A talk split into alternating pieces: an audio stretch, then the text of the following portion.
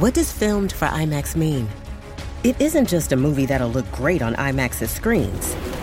It means that hiding from a sandstorm feels like fear in every flicker. And every triumph is felt in every sound wave. And the things we've only imagined, you can truly experience those too. That's what filmed for IMAX means. Get tickets to experience Dune Part 2 now and IMAX's exclusive expanded aspect ratio. Forever. Dog. On today's episode of Weekend at Bergman's, we return to the glory days of cyberpunk and hacking into the system. A simpler time when the teenagers of this country bopped their gelled butt cuts to the sounds of White Zombie and Prodigy. As William Wordsworth said of the French Revolution, bliss was it in that dawn to be alive, but to be young was very heaven. Representing the art house, it's Darren Aronofsky's first feature film, Pi, which came out in 1998. And representing the mainstream, it's 1999 super smash hit directed by the Wachowski sisters, The Matrix. Joe, are you ready? Oh, hell yeah, Brett. Then roll that theme song. Well, you just jump right in. Maybe you could. Oh, you can get last week's and just kind of put it. You all know the it. Podcast. Every week, you and I watch two movies together. Well, not quite together, cause we watch them apart. You at your house and me at mine. Whoa, every week.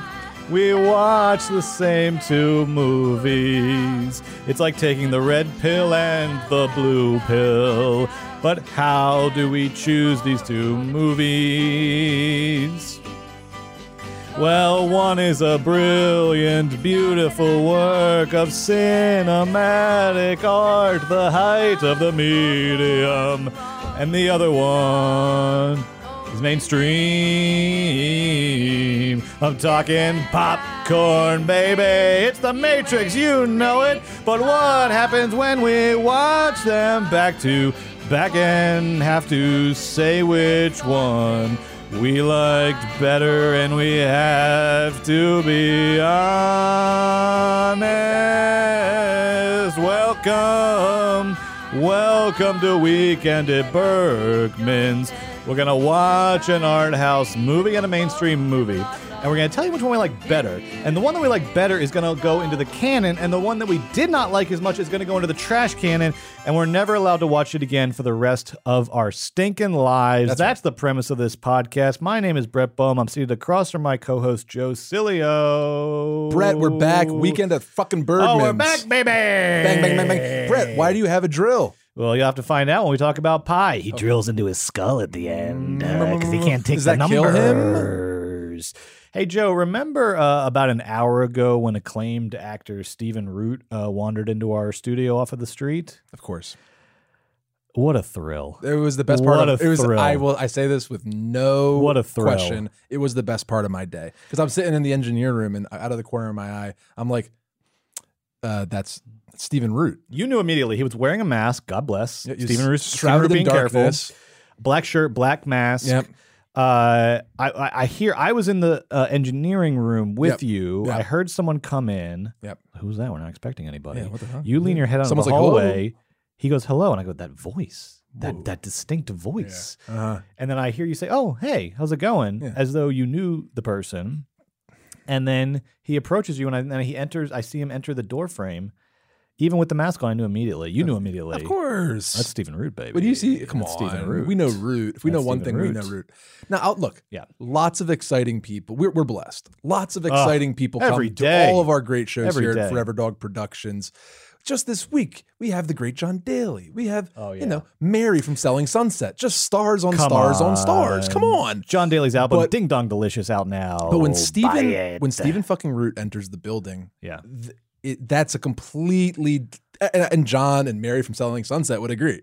That's another level, baby. Stephen Stephen Root. that's Come another, on. that's another level. That's You should another pay level. your pay your respects. Uh, now, what was he doing here? Barry this season, incredible, incredible. Come on, Barry. He crushes. Come on, Stephen So Root. Stephen Root, this is an exclusive. Don't tell anybody we told you because I don't think I'm supposed to say this. But Stephen Root is going to be on an upcoming episode of Household Faces. Wow. Household Faces, Wow. the acclaimed podcast hosted by John Ross Bowie, Wow. where a character actor interviews other character actors. Yep, great podcast. If you like movies, TV, as much as we do, and of course you do if you're listening to this podcast, one of the best shows out there right now, Household Faces. Uh, Bowie is an incredible interviewer. He gets incredible guests like Stephen Root. So Stephen Root's going to be on an upcoming episode of Household Faces. Look out for that. He got the day wrong. He came in on Yep. the wrong day. Stephen came in on the wrong day. No problem. LOL. He came in. He was so nice. He sat down So with nice. us. He asked So a couple nice. questions. We quickly deduced what the issue was. Yes. The issue being he wasn't supposed to be here. supposed He to be was supposed to be somewhere- somewhere, else. else. He went somewhere We else. But tomorrow where. morning he is going to come back. Jumbo's Clown and- Room. But this will be out by this morning. He he came back. What? Hey, come on. No, he, God- we God told us that in bless. Confidence. bless. Sorry. No, and um, he'll be back here. Uh, this will be out by then, and he'll be long gone. So don't come looking for Stephen Root, you freaks. Yeah, don't. But um, but but anyway, th- th- the the thrill of a lifetime, and we we've been lucky enough What to a meet thrill. just wonderful What people at all time. There was a moment. Root, there was a moment too where he he sat down, uh, started thumbing through his Google Cal, trying to get a handle on what had happened. Yep. And Joe and I looked at each other, and we were like, "Are we just gonna get to like hang out with Stephen Root?" I thought we were about to hang out. and then I no, thought he was going to be like, like immediately left when he figured out what had happened. he. He said goodbye, but he was saying said goodbye, goodbye. as he ran out yes. the door. because he's late to He he's late late, to- to he was- Jumbo's. he was late- he's he late for, late- he's late for happy his- hour Jumbo's. He had an important meeting in Hollywood, California, for real. He did. He No, he- oh, he's, He's Stephen, he's Stephen Root. Root. He's Stephen Root. What, what, what do you think? He's just he's just he's just uh, hanging out at No. Griffith Park. Not Raising Root, the band. Stephen, Stephen Root, Root. the actor. Wait, Twisted Root? No, Rusted Root. Rusted- Rusted not- Root. not- we both got it wrong. What did I say? You said Raising Rancid Root, Root, Raising Raising Root, which sounds like a Fox sitcom. and not I am Groot. No. and not I am Groot. That's on Disney Plus. Stephen Root, the actor, he came in and he I said, said twisted. Wait, no, "Hi." twisted. What was it? It's Rusted. Rusted Root. Rusted Root. He came in. Set me on my way. Send me on my Send way. on way. And we will. Send me on and my way. yes, We yes, did yes, send yes. Root on his we way. will. We will watch Ice Age on the show. Anyway, so we, I, I thought that not, we're telling you a story about how Stephen Root came into our building. He sat down, he was lost, and then a minute later he left, and nothing happened. But you, but What the a weekend, story. Of, but the weekend of Bergman fans know that is a story, and that was the best part of our day, and that rules because sometimes you just have to bend knee and kiss ring. And Stephen Root, I, I am a humongous fan. It is so cool, and I'm excited to see him again tomorrow morning. I won't bother him. I am afraid of him because I respect him. Here's what Root said. On my way. Mm-hmm. Gotta go on my way. Yeah, he did say this I Gotta get on my way. Yeah. I would like to hang out with you, Yeah. but I can't. I've gotta get to So disrespectful. Jumbo's Clown Think about how many people Jumbo's never heard this Clown podcast. Room. This is the first one. They're like, "Oh yeah, The Matrix." You know, I'm going to start here. This is going to be a good one. And all they've heard so far, They're he did not go to Jumbo's expecting Clown. Room. This is It's disrespectful. happy hour. They've got great chicken I fingers. thought you wanted to show him respect by invoking him on this podcast. They have chicken fingers at Jumbo's. This, this song feels offensive. Doesn't it feel like they're doing like a? They're doing kind of a. I don't know. Everything in they're the doing past a little Chet Hanks in this. Yeah, Everything everything, in in the the past, past is offensive. offensive. It feels like they're they're pulling a little Chet Hanks here. Uh, I'm sure they are. and they got away with it. God bless Rusted Roots. They, they, dude, they, they, they have a house. They have houses because of that song. The two movies that we're talking about today, uh, we're going uh, a real specific point in time, which I'm really excited uh, slash terrified to revisit. The late '90s. Uh, the uh, the I'm ready. Clinton years are coming to a close. Uh, he's been impeached at this point. With the nation went through that whole crisis. Uh, Y2K is on the horizon now. That People are starting to think about Y2K. Um, computers, the internet, it's all happening. Beep, bop, beep, all one zero one zero. Yes. The future Uh, is now. Y2K is coming. And Aronofsky and the Wachowskis, they're thinking in their heads, I got to make a about this. And they did. They each, they each submitted really interesting techno Yeah, computer, cyberpunk, cyber sci-fi flicks. Techno uh, Aronofsky noir. with limited budge, Yes. the Wachowskis with a big old budge, Ooh. and they both they both put out some some goodies, and we'll talk about them. I, wonder which wait- one I you can- like more. I can, I, Anyway, what are you gonna like more? What do you like more? I gotta save it for the end of the podcast. Okay, okay, But okay, okay. everyone listen to the theme song, right? Because we're gonna put one of them in the canon, one of them in the trash yes, canon. The movie that goes in the trash canon can never be viewed by Yes. us ever again. And you did say that. I just want to remind everybody that at the end of this podcast, Brett and I will know whether Yes, or not you, we thank you, can ever you. watch The Matrix again or we can ever watch Pi again. I've started to settle into that premise, and I just watch each movie as though it's the last time ever I'm ever going to see it. It kind of it, it really uh, adds a, a, a, just a, a, a dynamism to my watching of the movies because I'm like this uh, uh, sort of there's stakes. This is the last time. Maybe this is the last time I ever see the Matrix. Maybe this is the last time I ever see Pi. Mhm. And by the way, you know, we only the what we do here, just to kind of like get it out there, is we're gonna be honest and we just ask ourselves, which movie did you like more? Which movie was better? Just like this time when you watched it? Like sh- shoot from the hip. Like just be honest. Like was Pi better than the Matrix? You got to be honest. You got to Or- be honest. Or, was Matrix better than Pi? Like, but uh, I will um, say we'll get- we'll one thing. One thing that might make this. Tr- I don't want this. This can't influence our decision. But my wife Amy does watch The Matrix about once a month, and so that That can't influence her. But, but you will have to. What are you, what are you going to do if I'm- she throws it on next month and we pick Pi? if we pick Pi and she throws it on next month, I will.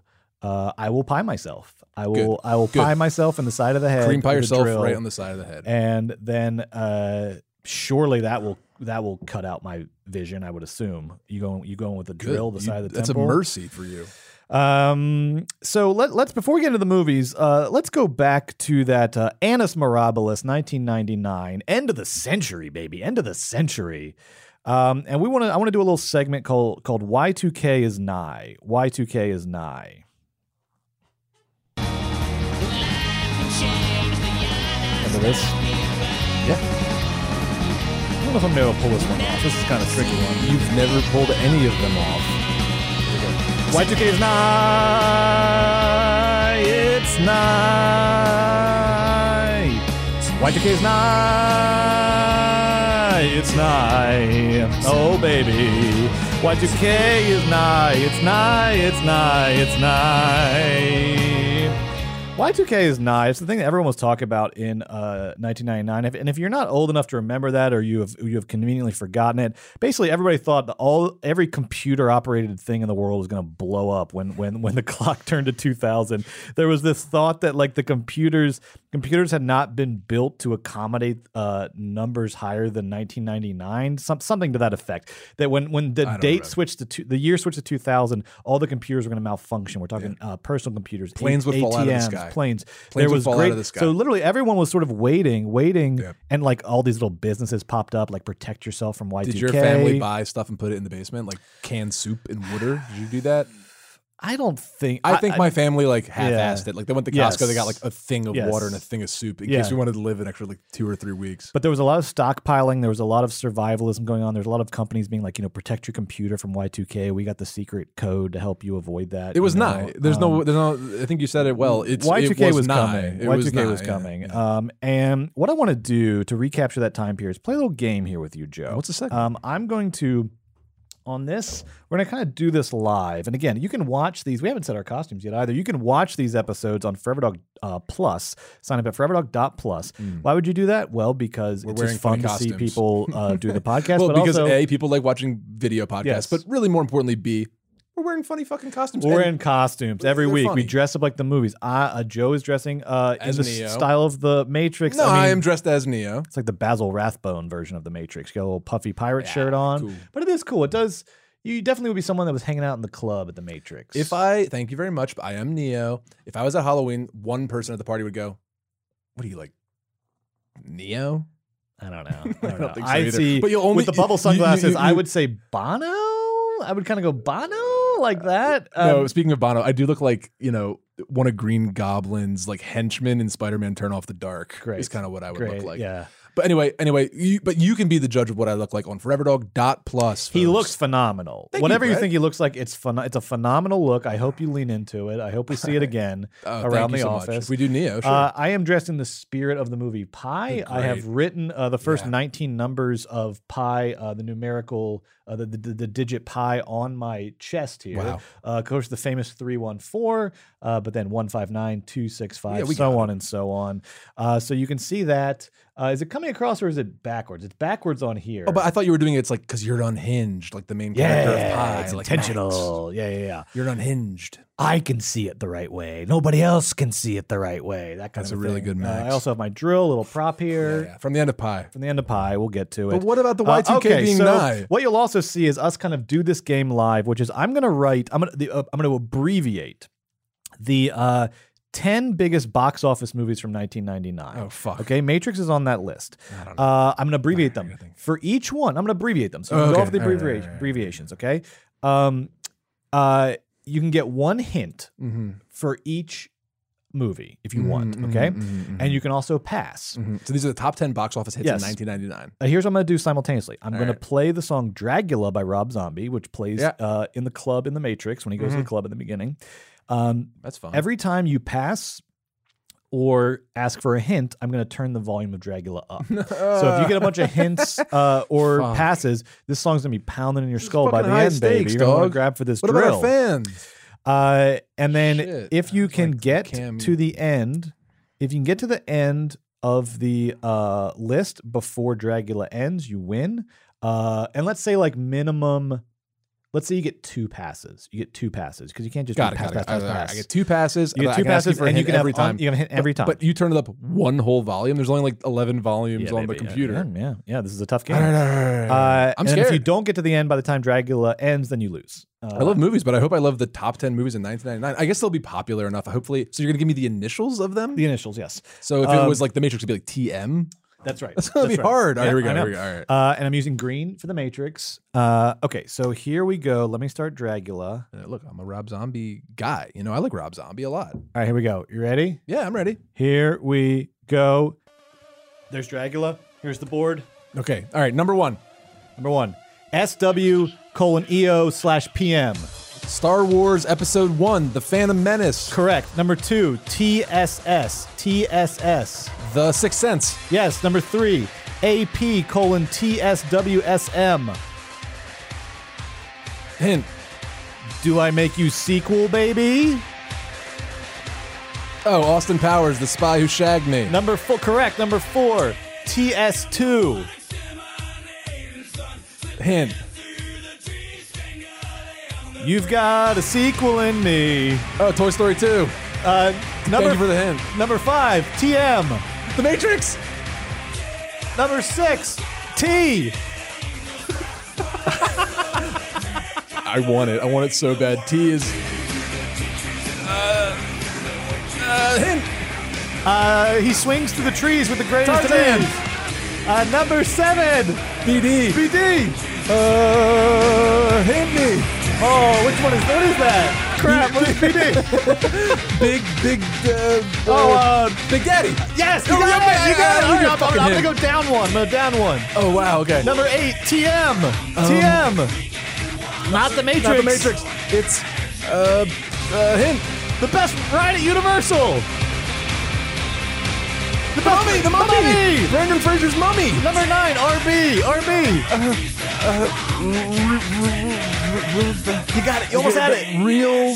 Uh, real. Real. No. No. No. The hint. Royal. Julie. Roberts wears tennis shoes and she can't get away from Richard Gere fast enough, baby. Oh, oh, Runaway Bride. Correct. Number 10, TBWP. Um. Hint. The big. People didn't know if it was real or not. They were so scared. Oh, the Blair Witch Project. You did oh, it's a W it! W, not an N. Yeah. Oh, 1999 ah, was good.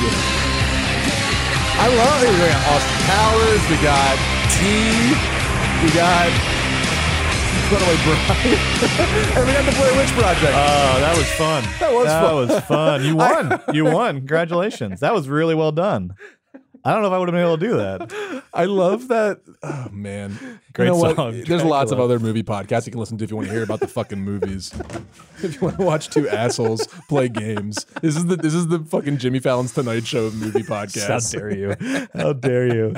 How dare you? What a what a beautiful waste of everybody's time. Thank All you. That- right. that was great. Hey, it's Kaley Cuoco for Priceline. Ready to go to your happy place for a happy price? Well, why didn't you say so? Just download the Priceline app right now and save up to 60% on hotels. So, whether it's Cousin Kevin's Kazoo concert in Kansas City, go Kevin, or Becky's Bachelorette Bash in Bermuda, you never have to miss a trip ever again. So, download the Priceline app today. Your savings are waiting. Go to your happy place for a happy price. Go to your happy price, Priceline. Let's get into the movies. Why don't we? Um, we got about an hour here. We can do this. Uh, we're gonna start off. We're gonna start off this week with The Matrix. Last week we started off with The Art House, so we'll switch it up. Uh, we're gonna start out with The Matrix. You all know The Matrix. Came out in 1999, written and directed by Lana and Lily Wachowski, starring first name only, please, Keanu, Larry, Carrie, Hugo, Joey Pants, baby. Budget 63 million, box office uh, 467 million. A little sweet profit there. Uh, Joe, go ahead and give us before we dig into the Matrix. Go ahead and give us one of your classic sixty second recaps.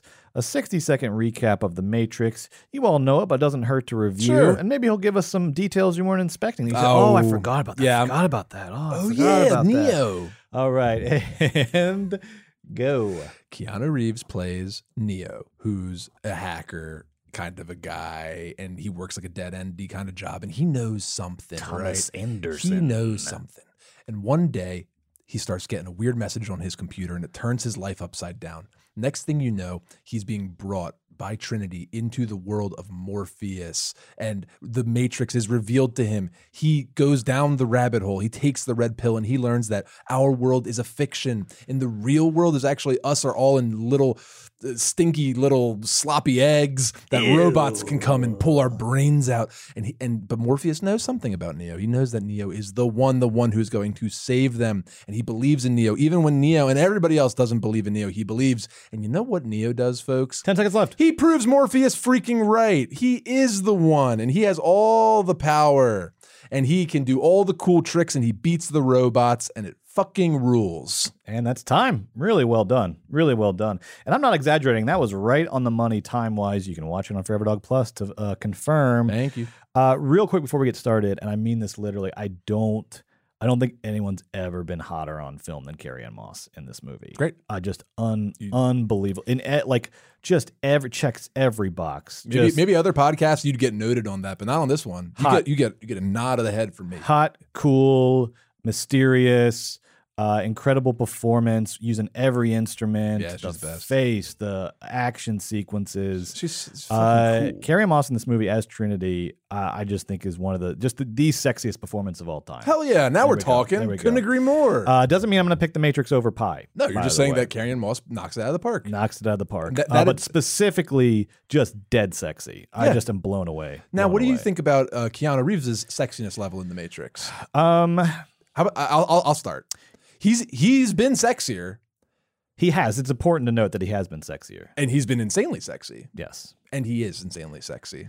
But I just Because you got my own private Idaho, you Mm-hmm. got John Wick, you have a lot of. So it's not like like if this was the only thing we had. Oh yeah, sexy. But but I'm comparing to other Keanu's, and No. mm, No. honestly, middle of the pack, middle middle of the maybe pack. yeah. yeah. Uh, what I will say is that the Wachowskis and their team, they like adorn him with some of the most iconic and funny costume pieces Yes. that make him, you know, so cool. And that part at the end when he's officially fully on board with him being the one and he bursts through the security system, he blows up a million cops and he has like a million guns and it's just like a gun city. And he and Trinity and they're just like glass and blondes and, Yeah, yeah. and like it's just noise and then all the way through the end when he's just like kicking ass and wearing those hilarious little Yep. glasses which are little ovals that Mm-hmm. like kind of tilt up it's not men's fashion it's not women's fashion it's not androgynous fashion it's nobody's fashion it's neo's fashion and it works and he flies away at the end and i said to myself god keanu's sexy There's so much. God, Keanu's there's so much sexy. style for style's sake in this movie, and I love it. There is like. There's leather. There's the agents in the black and white suits with black glasses. uh, Everything yeah. is so stylized. I'm, I'm sorry i'm so not, i'm not done uh, Oh, I, sorry uh, real quick before i'm so Yeah. sorry I got a Keanu sexy thing too. Oh, beautiful. Oh, oh, great. I just wanted to just quickly note that uh, Hugo Weaving, Hugo Weaving is scary and sexy. Yeah. And Laurence Fishburne is is uh, uh, uh, um, uh, confident and sexy in this film. He looks good. Hugo Weaving pushes every word Cool. out of his mouth. All right, good. I just sorry. I wanted to just quickly make pushing- sure everybody push was the on words board that out, the sexiness is strewn Anderson. throughout this film. push the words. Uh, there's a moment where Keanu uh, wakes up. Um, he wakes up in the like robot hell, right? Where he's like, where he's like the, The re- real the real, world. the real The world, real world. the real world. Uh, which is taken over by robots. And all the humans are in little uh, like liquid pods, and they got all these cables connected to them because they're being harvested for It, energy. It looks so good, even after all Uh, these years. And then he like wow. uh get like he gets out of it and he's like gets like thrown down this like sewer tube and then he comes out the sewer tube and there's a brief shot where like Keanu, naked Keanu comes out of the sewer tube at the bottom. And my wife and I both had the same idea. Um, again, my wife watches this uh, every month, Mm-hmm. um, but we both had the same thought together because I was like, "Watch this with new eyes with me. Let's like kind of think of new things, just you know, new new impressions. Like let's act like we've never seen it before." And we both turned to each other and we're like, "Did did we just get Keanu Dick? Did we get Keanu Dick in that little shot?" Oh, Do we? here's the thing. So we went back frame by frame, and we do not because I'm gonna show this. I screenshot. I'm gonna show this. Ah. we in know camera. if we if we did by now. I suppose. Okay, yeah, let's see Uh, it. there's This a is- little this is good. There's a little loincloth. He's got a little see that little loincloth he's got on. I, I can't even like decipher like It's like a little. where's his head? Oh, he's falling. he's out. coming out of the tube. He's got. Oh, he's got a. Yeah, I see it. I See little it. Yeah, hammock. he's got a little, tiny. like loincloth hammock. Uh-huh. But it's not. I don't think this is in the world of the movie. I think this is like uh like a prop, like a movie like hot like prop to hide his junk. I don't think this is like canonical for the world of the film that all these like that all these humans are wearing little little tiny little shields. ha- hammocks. And once again, you can see this on Maybe they are. Maybe maybe Plus. it's, maybe like some Matrix fans would be like, no, like they don't have reproductive organs because they're all grown intravenously in the pod. you could like easily they do make it They look do like they didn't you know, make so, it like, like there, there, there is no. They do sort of age age it up a little bit or, and sort of like make it a little gritty for the world of, of the real world. But no, that is that was just like uh Keanu was like, I'm not doing full frontal, and they were like, got it. Um, and then they put also like uh, and it's also not Keanu, it's definitely a stunt double. Um, and also like maybe like there was an issue with like him coming out of the tube and like having stuff fly around, so it's like a protection, like a safety issue. Uh, but that is not a canonical. That's not in the world of the movie. I'm I'm I'm I. I, I if I if I was a betting man, and I am, I would bet that somebody's validated like it it's canon because they realized they fucked up and then they made it canon. One of those things. That's my that's that's my that's just a pure gamble folks. You can look it up on the phone that you're that you that you have. Uh, this movie is phenomenal. This movie to me is uh, reminds me a lot of our conversation of Die Hard, of just uh, uh, of, of just an absolutely uh, one got to be one of the hardest movies to make, which is a big budget mainstream movie with a lot of anticipation behind it, and you nail it, and you nail and you nail it for every type of audience. You nail it for incels love it. Tim Pool loves it. Uh, but then We like love it. cool people love Yeah, it. okay. We love it. Yeah. Everybody from the good to the bad in American The dads culture. love it. The dads the love it. The daughters love it They the love it. They love, love it. it. My wife loves it. Everybody loves this movie. Uh, and and it's a weird movie. And they did a weird movie that that is that is that has undeniable mainstream popularity across the board. Uh, I wanted to look at why that is because I think the ultimate answer, to me, the answer, stylization, yes, style. Uh, the surface of this movie is so beautiful and interesting in every frame. Uh, they do the Blade Runner thing of kind of sci-fi meets noir, which is one of my favorite genre mashups when sci-fi and noir come together. And it's it's sci-fi, but it's in like a city and it's dark and it's dank and there's rain and there's alleys and there's fire escapes and that kind of a world. Um, but beneath that, to me, the the reason this movie is so good is just some very fundamental things they do with storytelling. This is one of the best examples of cinematic storytelling I think that's ever come out of mainstream Hollywood. Let's start with just the opening scene um, of Trinity uh, fighting her way out of the building. Oh, yeah. um, let's start with that. Can't wait. uh, and we'll and we'll kind of talk about how uh, this movie's s- skills at storytelling. All right, so we got a it's sort of a murky hallway and there's police officers and they're coming down to the end of this hallway there's weird little roots and cables and wires everywhere. They come to a door 303 a palindrome. It's all about the numbers baby. Guy kicks it open. You see a single figure with black leather seated at a table. Oh, Reverse shot to trinity's face. Our hands go up, then we go to the outside of the hotel. Heart of the City Hotel. Cool little like noir touch, like an old like Robert Mitchum film or something. He'd be at Heart of the City Hotel. yeah that's good robert i was gonna say it's like a, a american horror story hotel Oh, I like that. Yeah, the agents show up. Hey, I'm just doing my job. but it's, but it's not Give me really like that that. jurist my diction crap. You can cram it up your ass. We'll talk about this in a famous second. famous famous cop stuff Yeah, we'll talk about this in a second. But um, I think we Uh, handle one little. terrible dialogue in this movie, and it What? doesn't matter. It doesn't. Oh, I will. I will. okay, I will uh, argue. I will uh, argue. yeah, I will let's talk argue about- for that. we'll- we'll Almost makes it better, units. but like undeniably um, down a silly Well, bad dialogue. Men are already dead. That's a good line. That's a good line. yeah there are some there's some there's some Good winner- lines. there are some but- winners though Yeah, there are some real winners. All right, they approach Trinity from behind. Oh now fuck! Oh Trinity shit! Oh, breaks Trinity the cop's arm. Oh, fucking kills up beating up a cop. Uh, Now she does some Kick a wi- cop some face. uh, what's called wire fu, which we'll talk about in a little bit. Um, oh, chair. Oh, she's running on the wall. It's awesome. Running on the wall. I'm completely and totally bought in. Oh, this rules. Oh, Just immediately one of the best action sequences anybody had ever Oh, seen at that this is point. So cool. I, I mean, I just watched this movie for like the tenth time. and nothing that feels like CGI. Everything in this movie feels like it's really happening. There's never that moment where it mo- it switches and you're like, "Oh, that's not real. That's digital." Everything feels analog in the world. And mystery, mystery. Something we got to catch up to what's happening. What's happening? She's talking on the phone to. She's got something's happening. Who's she talking to? Go. They always make you oh, catch shit. up in this movie to what's happening, which I love. All right, now she's being chased by the agents, so she's like, she's scared by them. So you're like, oh, those guys must be the real deal. Loving loving the score. so loving much plot just implied by action, implied by responses. Efficient, efficient storytelling. She's jumping, Jumping over, over the roofs. Oh, cops are jumping over roofs too. Wait a second. They barely make it though, but here comes the big roof, Oh, she no way she can jump over this roof. and they're gonna switch to an aerial shot here. Oh man, I love it. I love the, those two shots. The tracking Oh, across the the, roof. sound of it, the sound of them going up and over the. Oh, And here oh, we go. Big. Ju- Wait, that's not a human. aerial shot of her jumping over the street to the next building.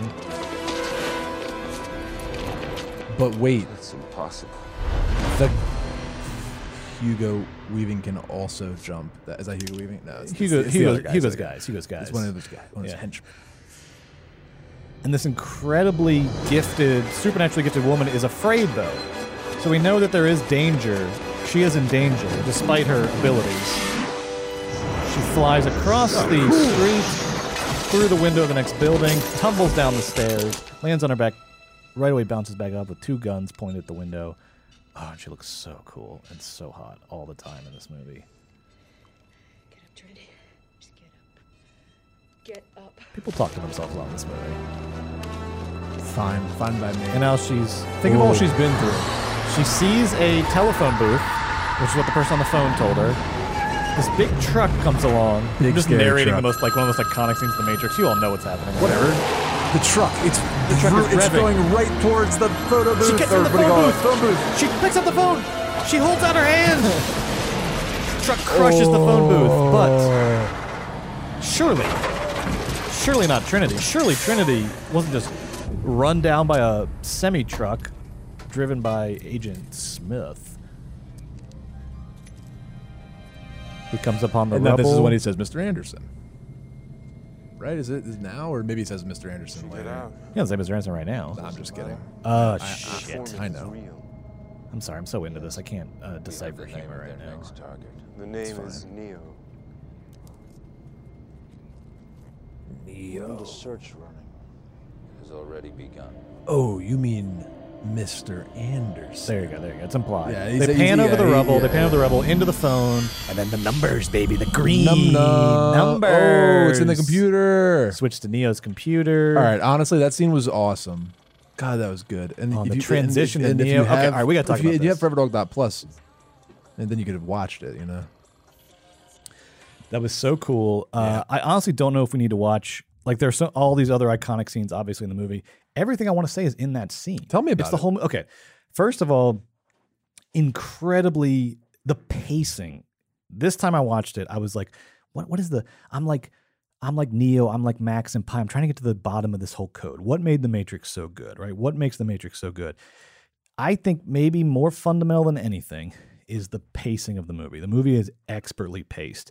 And in every scene, I'm a little out of breath. we don't have an engineer today, so I'm going back and forth between the engineering booth and and the recording uh, room. So uh, every scene, they strike this incredible balance in terms of the information they're giving you, where they give you they give you just enough information to know what's going on in the scene, to know the stakes of the scene. Even if you don't know the context of the stakes, you know scene by scene what the stakes are. And the stakes are always as simple as someone's trying to get away from someone else, someone's trying to find out some something, someone's trying to get in somewhere.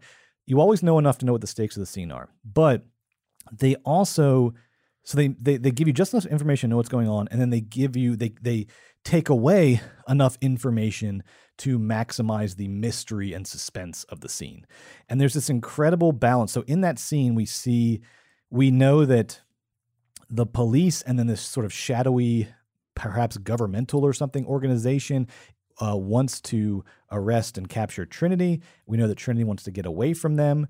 We know that she has these incredible skills. We don't know how or why, though.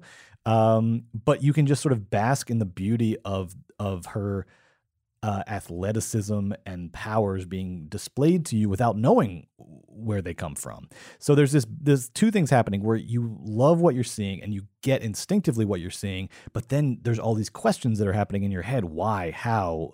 Uh, it real? Is it not real? And then the call from Morpheus that she gets also exquisitely hits that balance of like, you know what the stakes are. She's got to get to the phone booth, right? Simple, simple. Get to the phone booth. But who's on the other line? Why the phone booth? What happens in the phone booth? What does this world uh, consist of? The mistakes that the sequels make are are are incredibly absent here. When, when the sequels, I think all sequels do this, they get so bogged, they get so full of themselves, and then it becomes all about world building and the and Easter eggs and the density of the world and the history of the world. Yeah. All of that is just blissfully uh, absent in this movie. There is honestly, um, there's like a uh, there's much less world building than I thought there was going to be because the world has become so iconic. Red pill, blue pill, the Matrix, the robots, Zion, all this stuff.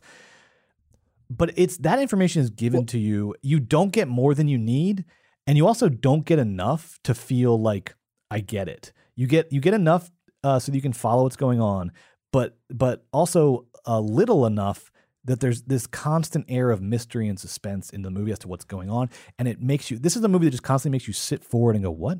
What? What? Oh, okay. Oh, oh, boy. Oh, boy. Okay. Ah, Yeah. Constantly making those noises during the movie. I love it. Expert, expert cinematic storytelling. I think you know the script. You know, it's it sounds like um, it's a, it follows the perfect I don't know whatever like hero's journey like Yeah. or, or, or the Yeah. perfect act the perfect structure of a film. You know, Neo's you know. Uh, the new world's revealed, and then he's reborn, and then you know all, all those all, and then he becomes the one, and you know it's one of those you know Joseph Campbell uh, stories in a lot of ways. But okay, great. I mean, people try that all the time and fail. This movie does not fail at all. In fact, it's one of the most just like blissful like endorsements of that kind of storytelling that I've ever seen.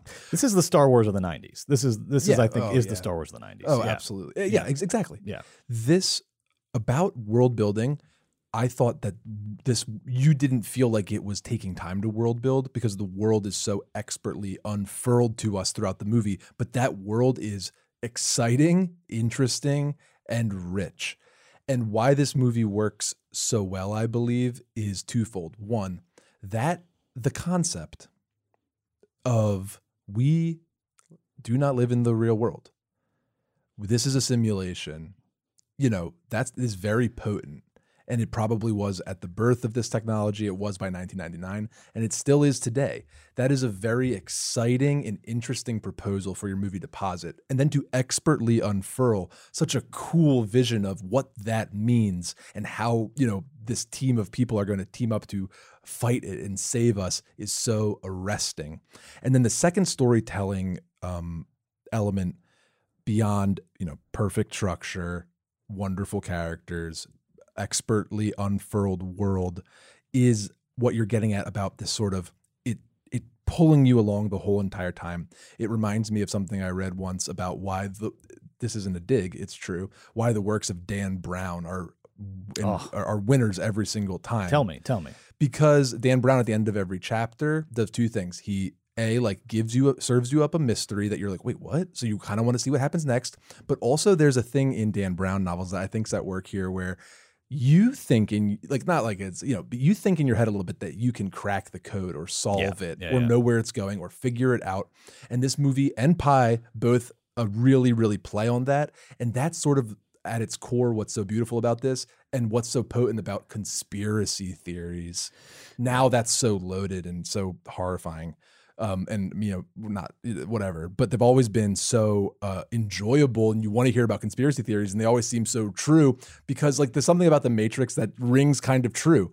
What is wrong with our world? Why is deja vu exist? Why do Yeah. the basketball players all stand up the same way? Why is like is, is this it? Is this real? And then there's articles that flip through your phone that's like, no, no, it really is a simulation. Like that's science. You know, there's like these these kinds of things always coming in. So when the the Matrix just like it it just it just it just hits you. It's just like, oh wait, like that's why it's so red pill, blue pill. That's why this is so iconic. This lexicon that was built for this film is so potent and and and uh, today is so used because it's it just rings so so true. Yeah. Well, let's talk about that though, because I wonder if I was wondering too while I was watching it if it would play the same today as it did in 1999. And I think the the storytelling there's a lot of things about there are just universal and timeless, like you said, hero's journey kind of uh, archetypes, um, uh, just expert cinematic storytelling.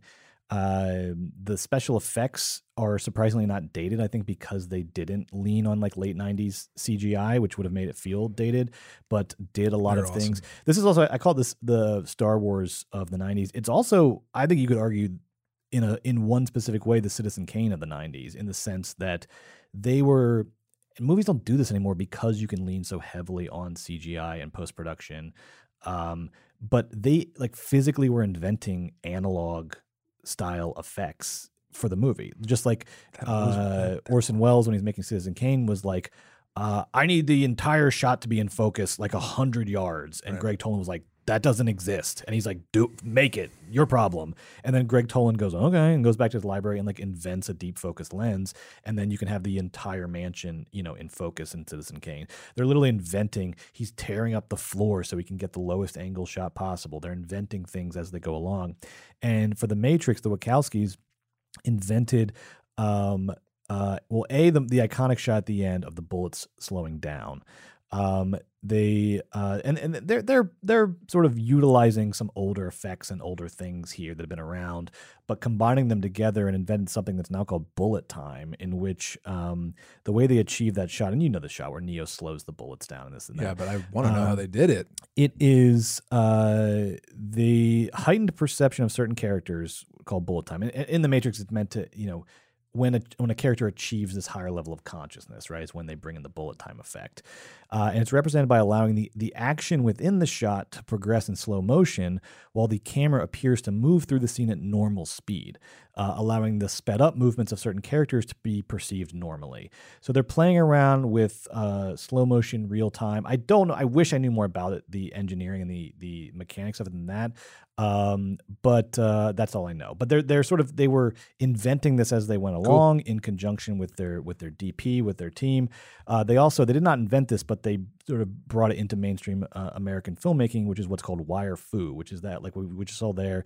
Uh, it was very popular um, in martial arts movies where uh, you you know uh, by using a series of wires and harnesses you're doing martial arts in such a way that people are sort of floating appearing to be appearing to float running along walls uh, as though they have supernatural abilities uh, so that's something they borrowed from um, A lo- a lot of martial arts they think are always filmmaking uh, but brought it into brought it into mainstream American filmmaking but they're basically they're asking all the questions they're trying to solve in this movie mechanically uh, they are trying to come up with with analog answers, like you know stuff that we can actually do and film, not just like well, this is not just we'll fix it in post. This is the ultimate, you know, ultimate argument against we'll fix it in post mentality. Is like figure out how to do it in the movie. Th- that that that And always so brings out better. the best in in limitations or invention. Always brings out the best in the best filmmakers. And um, I'm not surprised to hear that they went above and beyond to get the effects exactly like they had it in their head, and they are awesome, gorgeous. The all the CGI looks so good. In the '90s, CGI was so much better than it is today. I think because what you're saying is like it was just part of it. It wasn't, a crutch. It wasn't thing. relied it wasn't on. It wasn't relied on. Not even a crutch. Now it's just like Now it's ubiquitous. Oh, we like it's every shot. There It's are every like, single man, thing. When, like, how many times do you see, like, uh, you know, a, um, a photograph from the set of House of Gucci, and they're like in front of a green screen? I'm like, what the fuck are we Yeah, doing? yeah, Just no. film House of Gucci. Just, just go to the Just film. House of Gucci. Just film House of Gucci. Just go to fucking Gucci's house and film. What are I- you doing? I, agree. I So agree. they just now it's just it's just the yeah. But anyway I anyway, agree. Um, And Matrix also has that fun thing that you don't hear about anymore, where like some of the sets were left over from older movies and were lying around. I love those stories. Uh, so uh, the the roof, I think that what we just watched, the Heart of the City Hotel, the roofs that Trinity was running over were left over from Dark City, a movie with a very similar uh, style. Maybe we'll watch it at some point on Weekend at Bergman's. Very similar style and aesthetic. Um, a little more of just a straight up fantasy movie, but very similar in a lot of ways. Um, I can, that's not true. Very, just very similar across the board. Dark City uh, to The Matrix. There are a lot of movies in the late '90s that had this look and feel. Um, Kathryn Bigelow's Strange Days from earlier in the '90s, uh, The Lawnmower Man. Um, I saw people sort of drawing connections with this in the Truman Show. There's a lot of interest in Pi. in and Pi, of course. There's a lot of interest in, like you said, illusion and artifice. This world that we're in is a simulation; is not the real world. Um, that was that's that that's a good hook for your original IP. I want to return though to my uh, thought about how this would play now. I think Yeah, well, now's a different time, isn't it? there is such a it was such a moment in the late 90s and i recently read something that the, the musician famous musician and producer steve albini wrote on twitter um uh about kind of like the edge lord era in the late 90s where Yeah. we kind of thought we had solved a lot of problems that we hadn't solved uh, and we kind of thought and so suddenly there was this like vacuum where we're like where i think a lot of particularly white people in america were like well racism's not a thing anymore sexism's not a thing anymore uh, we're starting to get the beginnings of gay rights everybody was like we're figuring it out You like we watch the real world we get it everything's kind of fine now and so you We have watched the real. World. So you're saying they went through the Clinton trial and the real world, and everybody was looking at each other, going, "We figured it out."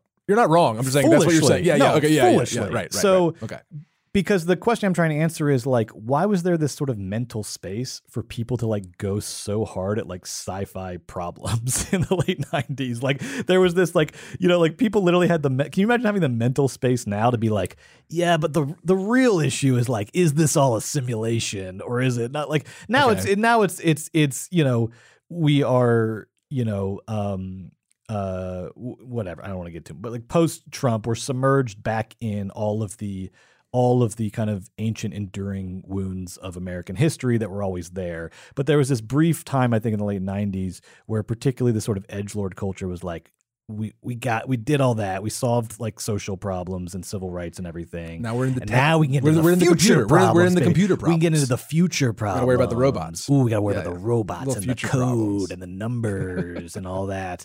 And like, there's Okay. a that scene where Neo is being interrogated by Agent Smith, and he's like, Oh, it's scary. he's like, scary. He's got the Stop mouth." this Gestapo crap, dude. And he's Yeah, like yeah, yeah. giving him the finger, Yeah. and it's like that mentality of like, this is the real problem. It's like us versus the, like the suits, the suits.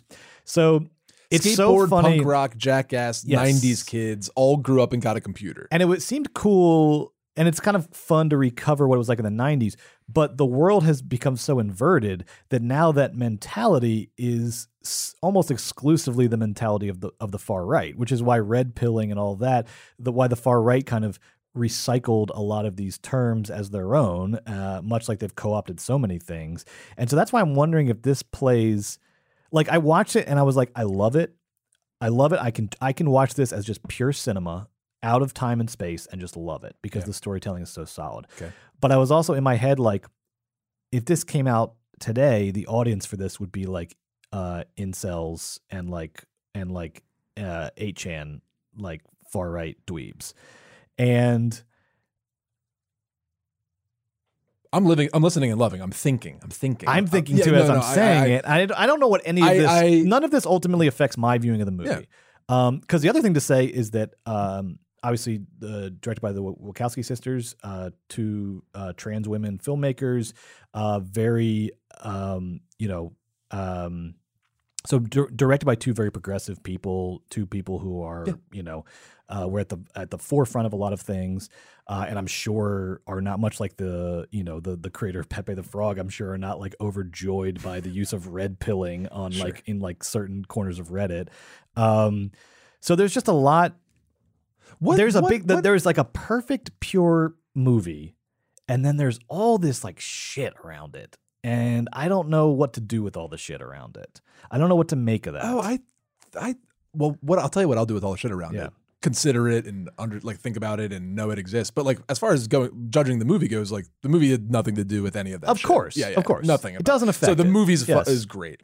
About the movie, if the movie came out today, is always interesting because like they wouldn't come out today because we have a whole host of different concerns, and the Wachowskis are onto their a whole other host of, pro- of problems and ideas and, and cool movies they're trying to get made and stuff. But what this movie one way another way to say it which is like a, a weaker less interesting way to say it is this movie is a 1999 movie. It makes sense coming out in 1999 I, I I know what you're getting at with the now is is the violence too it's not like too violent. Like I- I, don't you know it's not we make violent movies now. I think if the movie came out now I think that it would um not be as good because they'd make them put a lot more CGI in it that would No, of course, yeah. but um I think the Matrix is is would would play Yeah. because people love conspiracy theories. The computer in the future are still scary. The performances, those actors would still murder it. Oh wait, Brett, we're so you know it's so funny. They made a Matrix movie like, Yeah, like- yeah, like yeah. six months Very ago, recently, very And- and recently, it, yeah. fucking stunk. It was bad. It was bad. Or or it, it stunk really bad. It didn't fucking stink. It stunk really bad. Um, so they made a Matrix, But and because they got bogged- now. they're so- But if Matrix came out fresh today, Yeah. I wonder if a anybody would have an appetite for an original sci-fi IP story, and I guess we can eke out one every two years that'll like kind of hit. Yeah. Um, but if if we did have attention and appetite for an original piece of IP, this one would win because it's um, classic in its structure, it's perfect in its execution, the performances are are vivid and compelling, and the core um, sort of tension between uh, where we are now and the future and our lives, like this can't be how it is, right? Would still all hit. I think that if Matrix came out today, it would be a big fat hit because The Matrix is an excellent, excellent movie. And maybe I'm just totally, um, you know, the filmmaking- I- it's just so good, man. It's just it's just clean as hell. Yeah. It works. It's exciting. It builds correctly. It it has awesome iconic scenes. Um, you mentioned Die Hard already. Um, when we watched Die Hard, we talked about uh, the part when McClane drops the computer with the bomb down the elevator shaft Incredible. and blows up the thing, and it's so great. And uh, this movie has another thing that really just lit my soul on fire. And I hope all of you, I'm sure it did because it's the F, it's the end of the Matrix. But the part when n- the helicopter is falling out of the Come on, sky, come on, and Neo come on. grabs that rope, Yeah. and he gets shuffled down to the the edge of the building, and he puts his feet and holds true. And you're like, wow, Neo, is he gonna like? pick up a helicopter. He's so strong. And it's like, no, he just knows and trusts that Trinity is smart enough to unhook that rope Yes. and the helicopter will fall and she will remain and they, he can save her. And then Morpheus walks up behind him and Morpheus is like, you're the one, man. I told you. I freaking told you. And Neo's like, I am the one. That is awesome. It totally works. and it yeah. would work today because that sort of like heartfelt, well told story plays today. I know it because I just saw Top Gun Maverick in the movie theater this weekend. And I believe we're going to release a little special episode where you talk about Folks, Top I'm doing a new thing. I'm really excited about Weekend at Bergman's. Every once in a while, I can't help but treat myself to a double feature over Hmm. at over at the AMC and Universal. And and this weekend I went and boy oh boy, I had a great time at the movies. What'd you see? I saw Top Gun Maverick, and after that, I saw Cronenberg's Crimes of the Future. Wow. They were great, and I, I just want uh, listeners to know that the episode after this is going to be a little bonus. Uh, if you, if you care to join me, I'm doing a mini weekend at Bergman's, just me solo, kind of hashing out those two films. And yeah, I put one in the Hot. canon, I put one in the trash canon. Oh my god, you did. Oh I my did. god. Oh my god. Okay, so I did. that's going to be I- dropping between between episodes. So yeah, maybe the next episode in your feed, check it out. If, you know, maybe I'd love if you checked it out. Yeah. Every once in a while, I'll, I'll be We'll dou- drop it between I, I can't. I, can't- I love a double feature, folks. So check out double feature. But anyway, the point is that in Top Gun Maverick, Yes, when you. when well executed people that know how to make big budget films execute correctly and they play on your heartstrings and they understand how things build and how heroes work and what affects the audience that they play. Um, despite, uh, I think that the violence at the end of the Matrix is uh, cool AF. I, it's not particularly like you know we all like the horrible thing happened and then we all watched stranger things where it's all about horrible thing happening and then we all watched you know obi-wan kenobi which they had to put a little thing up for lesser reasons but a bunch you know what i'm saying is that like there's violence and shit all the time everywhere on the on Netflix and on Disney Plus and Star Wars and Stranger Things. If The Matrix came out today, nobody would blink. I think it would get a great reception because it is a great yeah, film. look, at the end of the day, it's the same for any this is this is again pure cinema, cinematic storytelling. If we can't have the Matrix without w- w- without all going out and shooting each other, if you really think that things are correlated, Nothing- then there's deeper noth- fucking nothing to do problems, with people, anything. and it's called fucking guns. Nothing, called, nothing to do with anything. Obviously, the Matrix rules. I watched the Matrix. It's a movie and it you know, I, did, rules. I got up and I and I made dinner for my fucking family, and I sat down and I said, "God, I'm hungry from from watching a great film, Great movie. And I think it everyone would. I think it would play the same today. I'd- I'd hope uh, so. it- because again, Or we're just totally lost. No, because such I, I know. I think because it, it is just such a pure exercise in, in again cinematic storytelling. Every week I have a word I can't stop repeating, and this week cinematic storytelling. That's what the Matrix is. It is storytelling through action, through visuals. Again, I'll go back to it. I think there are some iconic lines. I found Okay. the dialogue very cheesy on this view, and it guess what? It didn't fucking matter. If anything, it made it better. if anything, it fucking the, made it better. The things don't matter. The fact that the future didn't turn out Yeah. anything like what the Matrix is suggesting doesn't matter. it- That doesn't. I Doesn't didn't even matter. think about that until like two days later. You know, when I see the Matrix, maybe because it's so in, it's in, it's in the collective unconscious. Essentially, the Matrix, Yes. like the green code falling down the thing, the cell phones, the trench coats, you know, um, the glasses, the the hair, um, all of it's so just ingrained. But none of that None of that, bo- nothing, nothing in the Matrix bothered me, and, and I'm going to include the writing in that. You're right. I guess the writing wasn't good. There's a Did not scene- think about it for one second. There's a scene where uh, Keanu early on is trying to escape from the agents in the office, and Morpheus is guiding him on the phone, telling him where to go. Mhm, Right, and then there's a point where he's in the uh, office, and then uh, uh, Morpheus wants him to like go. Morpheus wants him to like go out on the ledge, right, and like and he Yeah, yeah, ends Oh, yeah, up yeah, not doing it. I'm not doing Um, that. but there's a scene where he's alone in the office, and he literally, it's like there's several lines of dialogue in a row. He's alone. He's talking to himself, and he goes like, he's like, "What am I doing? Oh, this is crazy. What are you doing? Why am I doing this? Oh no, I can't do this. Oh, this is crazy." Like there's like six lines like that in a row. I'm Mm-hmm. Yeah. like, "Wh- wh- why is he? Why'd you put those lines in there? What, what, Okay. what are we doing? But okay, again, valid, valid, valid as hell. Again, no, doesn't matter. Doesn't matter because the story is told through action, through visual, through through the way scenes are structured and transition from scene to scene. It is all so like that scene we saw earlier, where at the very end, where you transition from the phone to Neo's computer. Got it. There's some connection there, digital world behind the real world. You get it without it being told to you. And what we're finding again and again on this show is that one of the secret recipes to a great movie is this this like teamwork between the movie and the audience. The movie and the audience are are united together in a Mm. love that. dance, baby. And you're giving me a little bit, but then you're not Mm. giving me enough, and you're drawing me on. You're not standing over my shoulder and telling me and like being like. That's "Oh, why oh, this is how the Matrix is- Matrix I don't- works, and this is what right. this Welcome is. to the Matrix. blah, blah, blah." No, you're just drawing me along, baby. It's a dance. It's poetry. It's me and you, the filmmaker and the audience together, doing it together. Obviously, you did all the work, but I want to be a part of this, baby. Yeah. I want to go on a ride. I want to. I want to. I want to try to figure stuff out. I want to Yeah. be drawn along. I want to Yeah. not know everything, but I want to also enjoy the ride. And this Mm. movie does that perfectly. Uh, and it's also again what what I think really distinguishes it from the sequels. Because Well, I I, mean, we mean, every I mean, that's a fran- whole so many different podcast, franchises go so many franchises go through this. This is one of the big, I think, examples of a um, such goodwill coming out of the first one, and then just like Oh, yeah. progressively worse after that. Oh, yeah. Um, because much like you know Star Wars when Lucas still had a heavy hand, you Careful. just you don't the creators don't they end up not knowing or forgetting what's good about their own creation. Justice for the prequels. Do not listen to Brett. It was the top box office winner from 1999. I yeah, the box office never seeing it on lies, brother. weekend. The box office never lies.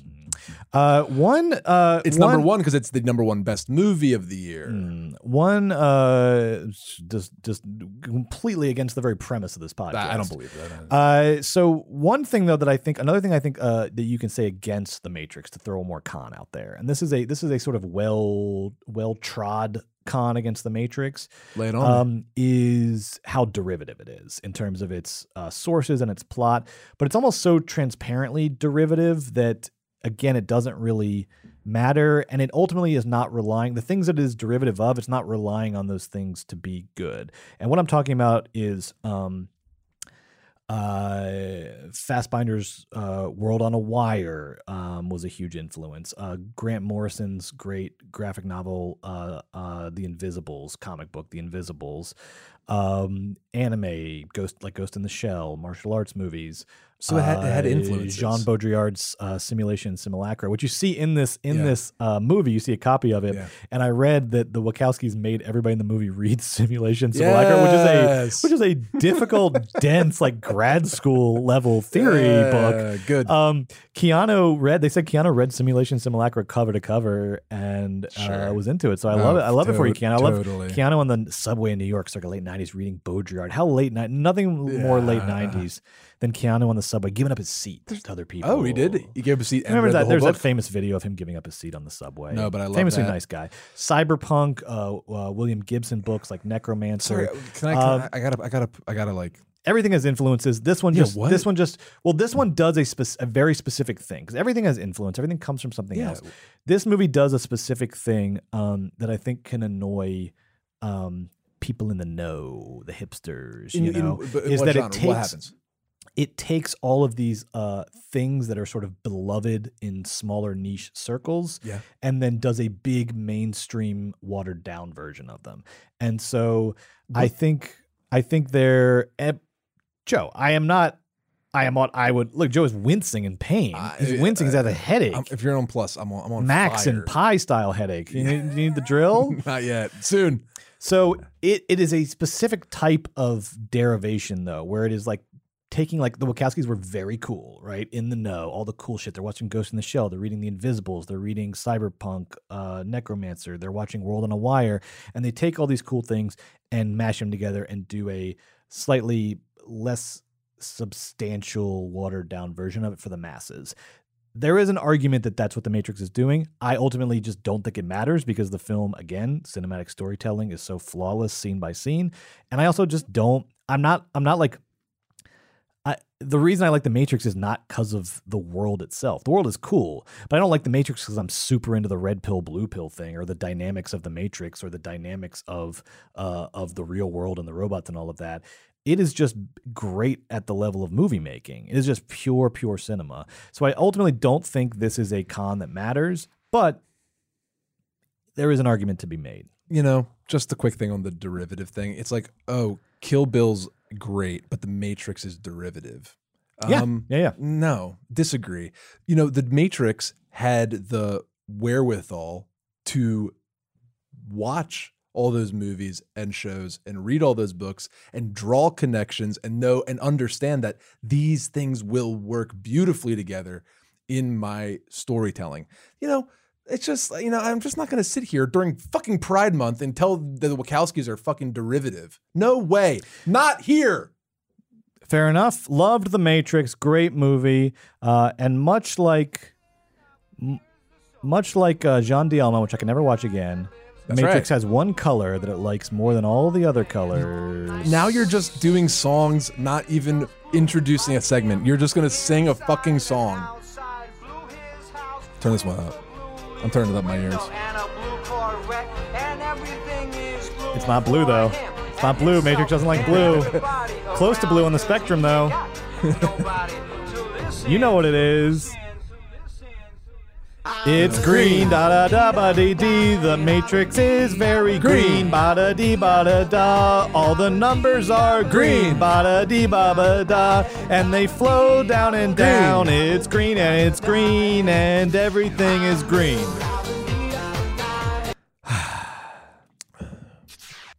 Talk about the fucking derivative. The uh, next movie that we're looking at from the art house, and oh, it is from the art house, baby, Mm. deep down in the gritty bowels of the art house. Barely enough money to make this one. That's Had to fun. I Scrape love it that. together. I love some Oh, don't. Mm. waste that film. We don't have enough money for more film. Way down deep in the art house. Pi, the feature film, um, first feature film from Darren Aronofsky, who has gone on to uh, to really shit the bed. Darren Aronofsky sucks. Uh, he did make But this Black. movie's great. He made Black Swan, of course. Black Swan's Uh, he made Noah. He made The Fountain. Uh, Requiem for a Dream. Mother. He started off very strong. Mother. Mother, may I talk about Pi right I'm now? green, abadi, abadi. No green in this movie because it is gritty black and white, baby. It was shot on 16 millimeter. Oh, I love it. Oh, shoot in 16 millimeter again, please. And not just any 16 millimeter, but high contrast black and white reversal 16 millimeter. Film in that. Oh, which is you get that uh all the that high contrast where all the whites are very white, all the all the uh, darks are very dark.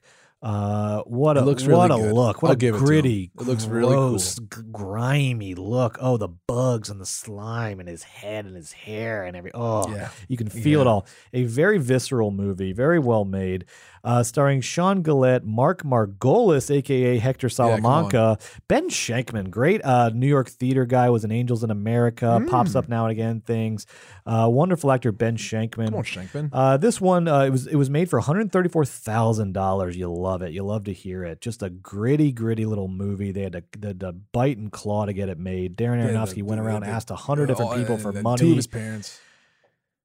Box office three point two million. Not There bad. Not bad, Better Darren. That'll get you a Requiem for a Dream, baby. won Best Directing Award at the 1998 Sundance Film Festival, also the Independent Spirit Award for Best First Screenplay. The what?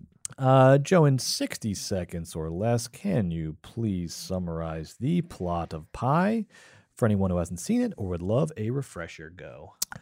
Max Cohen is a tortured mathematician who is obsessed with putting his big computer together and oh, he's trying to figure out the stock market. He's like, I can predict the stock market, and everything in life has a pattern, and everything in life is numbers. The birds in the sky, the the bees in the nests, everything is in is numbers, and I can uh, put if you just get enough numbers over time, you can establish a pattern. So he cracks a way to do the stock market.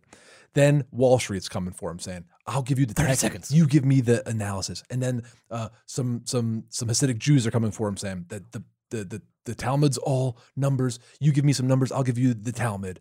Anyway, they're both trying to get him on their side. 15 seconds. But then Max actually figures out this number it has 216 digits, and he figures out the secret number, and it turns out that that number is the key to God, essentially. Five seconds. And everybody wants it, and it's violent, and it's crazy, and he goes crazy, and then he drills himself in the head, but then he's happy. It's time. Not my- Great job. Thanks, man. You know, Great not my best, but also, you know, not my I worst. think you got it all in there. I tried. I tried. Folks, if that was um, confusing, press pause and Wikipedia Pi. This movie is uh, pleasantly confusing though, and it has um Not not too confusing though. Not in an annoying just way. just pleasantly in the way that, the way that. I'm like like constantly throughout this movie I'm like ooh I gotta read about that. So many times you say it like, but without it being annoying because because again.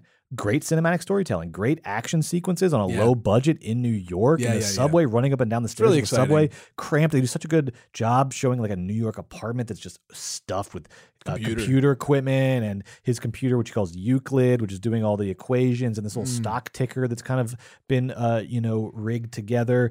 Uh, so just again, great cinematic storytelling, but I love a movie that is unapologetically uh, information heavy, intellectual information. You're gonna get a lot of stuff going on. We're gonna talk about. Joe is not so sure, but it does. I think it works well. And I think this is how you do it. This is how you do it because there's en- Fun movie. There's enthusiasm in it. There's the love it. enthusiasm of youth of a young filmmaker. It's not an old filmmaker being like, "Mm, I'm gonna tell you guys what's really going on here. It's a young filmmaker who just can't not tell you all these things. There's an enthusiasm. He there's is- a youthfulness, Oh, and you're yeah. learning about again, like Joe said, you're learning about um, uh, Kabbalah, Jewish mysticism, uh, uh, uh, numerology in in, um, in the Torah. It's You're derivative of the about- Torah. It's the derivative of Euclid. It's the derivative of the Pythagorean theorem. You're learning about uh, again, like uh, numbers theory Golden and the golden ratio. ratio, and the the the thing, the, the the numbers and the systems that that unite that unite us and nature and and the stock market and religion and everything. It is a um, a heady movie, but it also is kind of a horror movie. It's kind of a thriller. It's doing great things with the camera. It's doing fun things with character.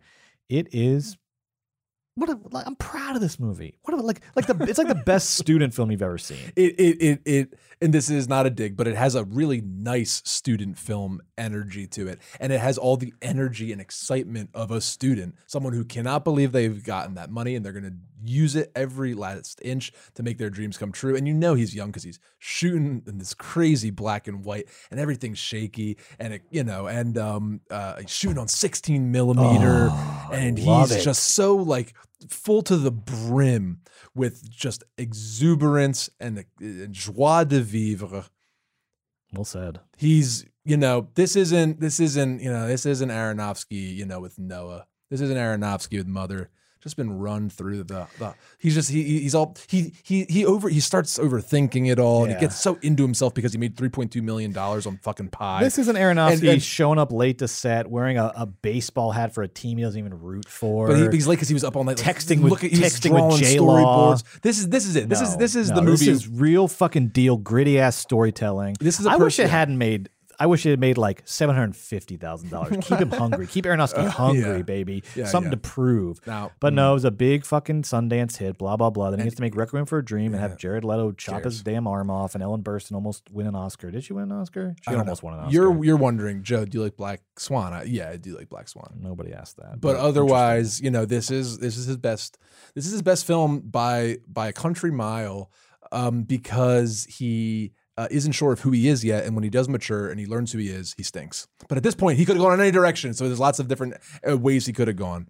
Um, and and the movie is exciting. It also deals with kind of like that, it, it- just like the Matrix. It reminds me, it has this conspiratorial, I can figure it out sort of mentality where you're along for the ride with Max. And if he could just put all the pieces together and he can pull from all these cool disparate sources that all the numbers and like the code of the world will be revealed. And it is. He sort of goes into his own uh, you know, real world red pills himself. He he finds out these digits where he's reveal God reveals himself in these numbers and the whole world makes sense much like in Indiana Jones and the Crystal Skull when Cate Blanchett uh, you know sees God it's like that for Max you know uh, uh, just excuse me just just just just uh, heretical. It's a heretical comparison. Yeah. oh what what just heretical. It's heresy. We'll do Crystal Skull on this podcast one time. now. We'll do Crystal Uh, Skull. Ellen But- Burstyn did not yeah. win the Academy Award for Requiem Dream. She was nominated though. She's won once for Alice Doesn't Live Here Anymore, and she's been nominated. Count them six times, baby. Shout out to Ellen.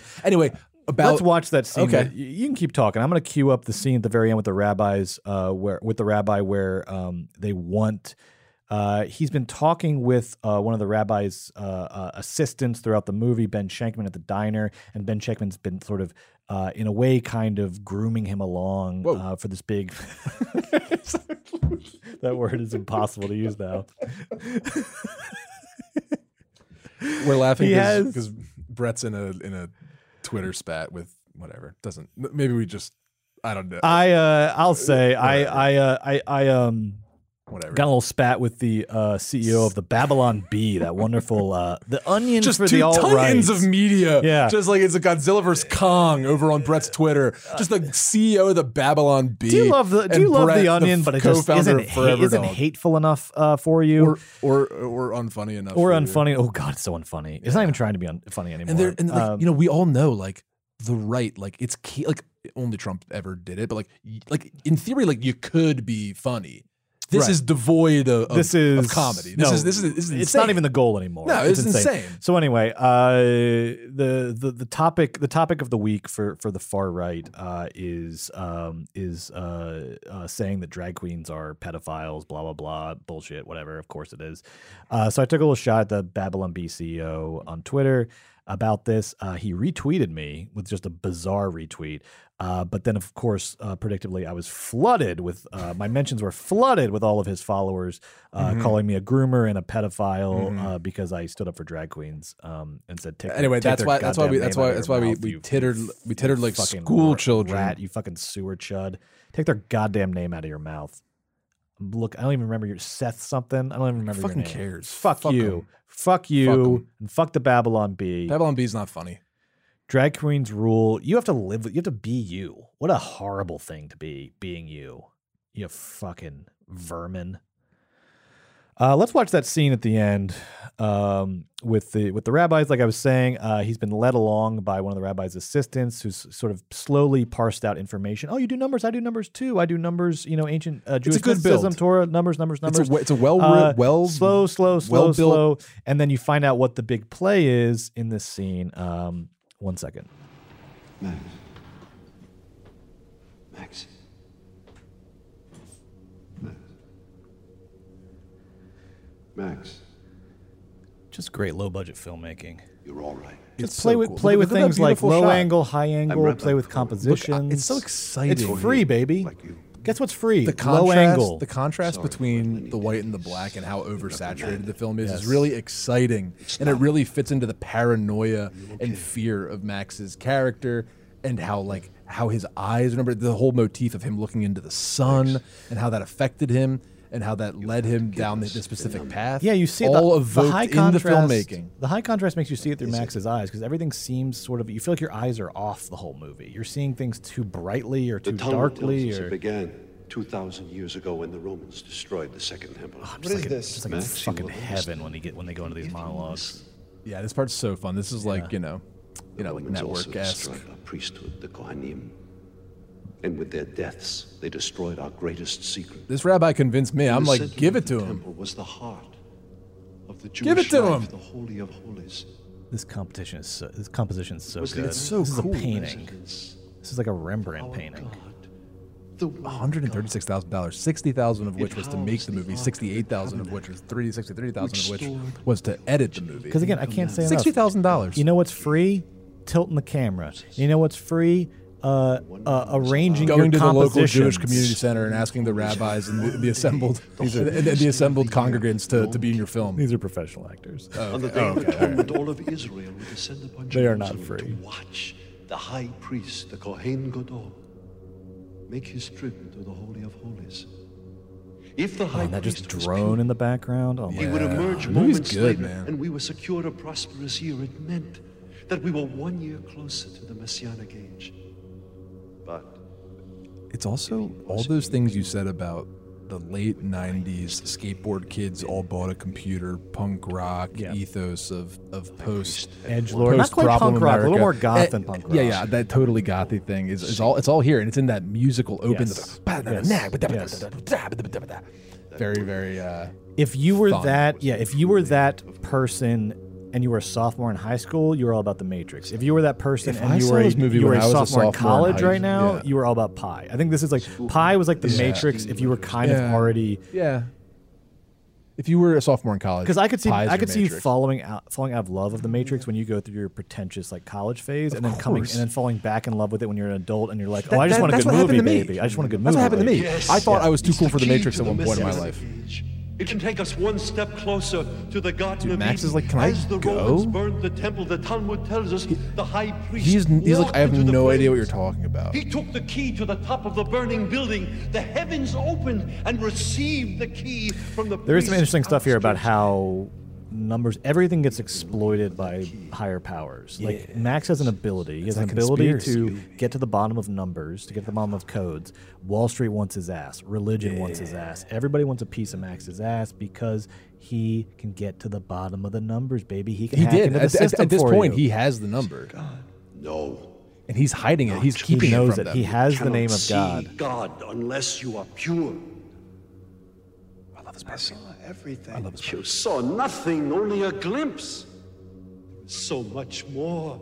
We can use the key to unlock the door. We can show God that we are pure again. He will return You're not us. pure. How are you pure? I found it.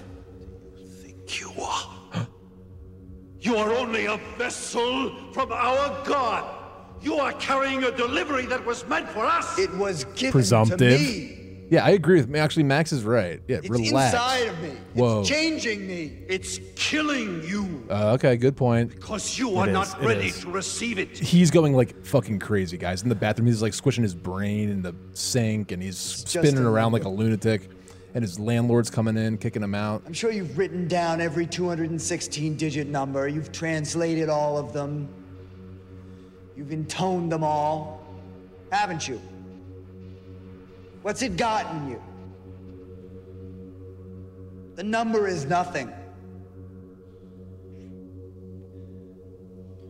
It's the meaning, Cool. the syntax. It's, Good writing. Good movie. It's between the numbers. It's fun. It's fun. It's like a little puzzle. If you haven't understood it, it's because it's not for you. Ooh. I've got it. I've got it. And I understand it. and I'm gonna see it. Rabbi, I was chosen. 1713. Great, great scene. getting It is a Uh, great scene. Uh, and it has again great cinematic storytelling because so much information is given to us. I find the information very interesting, but at the end, you are able to walk away from that scene regardless of all the information about the holy of holies and the sanctum sanctorum and the temple and the the you know tetragrammaton, the name of God, all this stuff. You're able to walk away from that scene with a very simple theme, which is the recurring theme of the movie, which is the the pursuit of knowledge, the pursuit of the meaning of it all. Is there any end to that? Right? Wall Street wants there to be an end to it, them getting rich. Uh, religion wants there to be an end to it. A- to a- the name of God, the key to heaven, et cetera, et cetera. Heaven on earth, the return of this and that. But what Max's mentor knows and what he finds out is it is there is no end end to it. The the the meaning of it all, like he says, between the numbers. It is it is the the the the act of decoding, the act of pursuing the truth. But there is no, you know, uh, we talk about Baudrillard to bring in a little Derrida here. Do it, Uh, there is no, um, there is no ultimate sort of, you know, we live in a very logocentric age, as Derrida would say, where there was a uh, people believed in a uh, you know in a final truth that everything was pointing to like one pinpoint of light at which everything converged upon and there was an answer. Uh, whereas what Derrida knew what Max knows is that it's always in the interplay between the numbers between the words that that meaning is in in the in between spaces and the movement between numbers and words. There is no ultimate answer. There is no ultimate truth. And that's why Max puts a damn drill to his head and says, Free me from all of it, baby. I just want to sit in the park and stare at the goddamn sun. Cool. I mean, honestly, like, well said. That sounds. I mean, that's that really kind of that, folks. That was evocative of Pi. You know, I'm not gonna like follow that up with me repeating what Brett said. That that's true. That's what that's what Aronofsky's getting at. It was a wonderful distillation.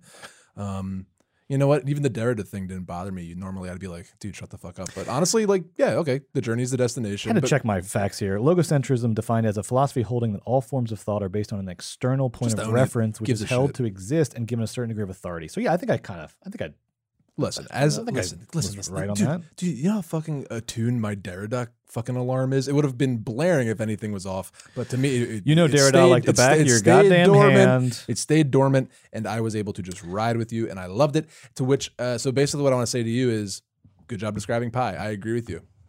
I love Pi. I love the Matrix. Now it comes to Uh, the wait, time. you, wait, sorry. What do you think about uh, pie, the dessert?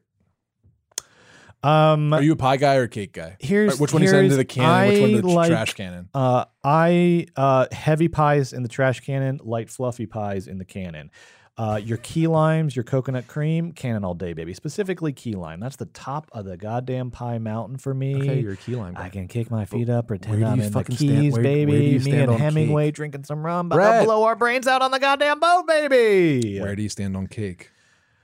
Not a fan. Not a fan. No, too nor heavy, too sweet. Pie too canon, cake, trash canon. Oh, if that if those are the choices, pie canon, cake trash. Pie canon. canon, cake trash canon. Uh, Put but I would like letterbox. to further uh, further distinguish heavy pies, trash canon. I like that. Your Or, I mean, I your disagree, Apples, but- your like Oh, I love them. big thick put ice cream on top of it. I'm only human, baby. I can't eat all that. Give me a key lime.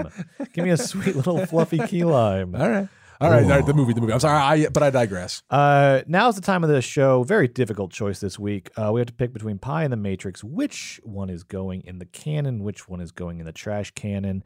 Um, uh, another week where I wish there was other categories, but there aren't.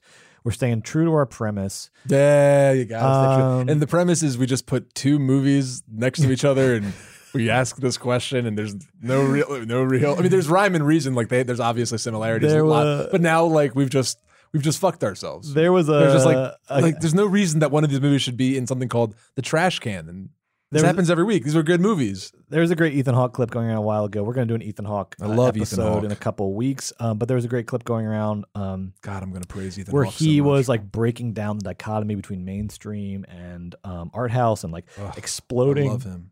All the myths around that, which is what we do on this show. And I was like, yeah, baby, Ethan's a E- Ethan's a Get him on the Bergman's pod. head. He's a weekend Bergman's head. He's doing this, but then he- at the very end, he's like, he's like, and the worst thing is like, why are we always making films like compete with each other? Why are we, why are we always putting films in a competition? And I was like, Oh, "Hey, yeah. ooh." You know why, Ethan? Because that's our job It's here fucking at fun, Weekend at Bergman's. It's our job. It's okay, fucking Brett, fun. Brett, Brett. Which one are you going to put in the All right. can? and Which one are you going to put in uh, the trash At the can? end of the day, uh, it, it put up a noble fight. It has all the energy of youth. Here we Uh, go. it Here we was such a such a movie, a movie again that I'm so proud of. I love so much. I'm glad I got to see it one last time.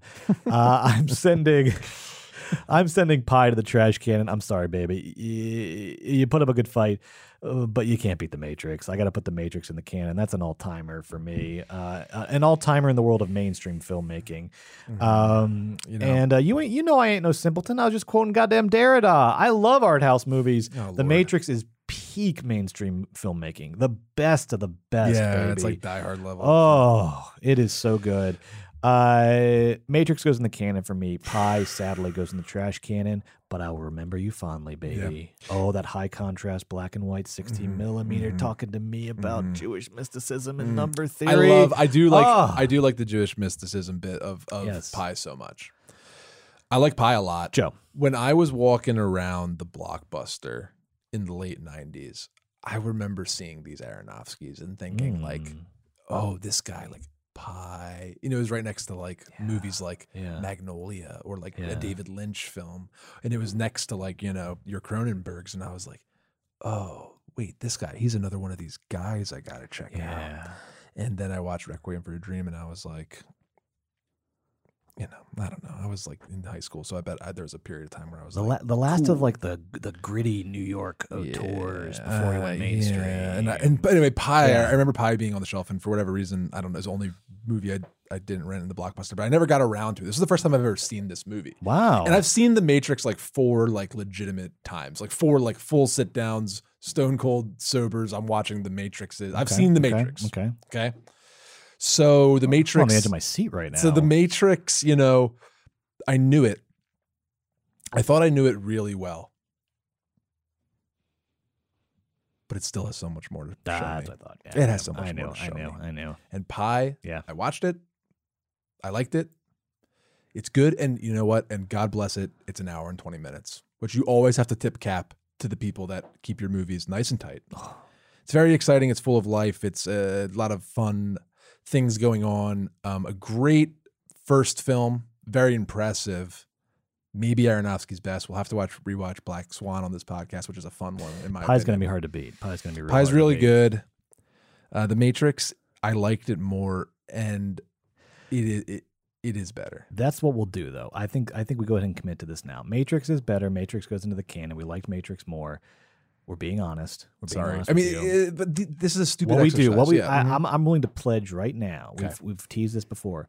Yeah. One day down the road, when we when we pull. we'll bring uh we will Right. bring Pi out of the trash can and give it one more shot at glory, and we'll Yeah. put it up against a Aronofsky mainstream movie, okay, maybe Black Swan. maybe Black Yes, Swan. maybe Black, Black Swan. versus Pi. Yes. So it's like it's like you have to cut off. You have to put some blood in the trash can to get something out. Exactly. Okay, I like that. I am also convinced that one day we'll do like um we each get to like rescue something, but then it has to fight something That's from fun. the can. That's You know, fun. stuff, That's stuff fun. like that's coming, folks. Pi will be one of them. One of the ones in the trash canon that's wallowing, and me and Brett might have to go save it.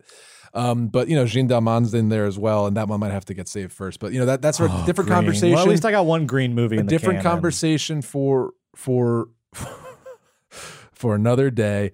Um, Pi's good. It's got a lot of fun stuff. I really liked it. Look, what we're gonna do to but Pi the is Matrix. yeah, go ahead, Um, sorry. no, it's I'm just repeating myself. We're gonna take It's Pi over over to the side right, side of the side of the room. We're just gonna say Yeah. Pi.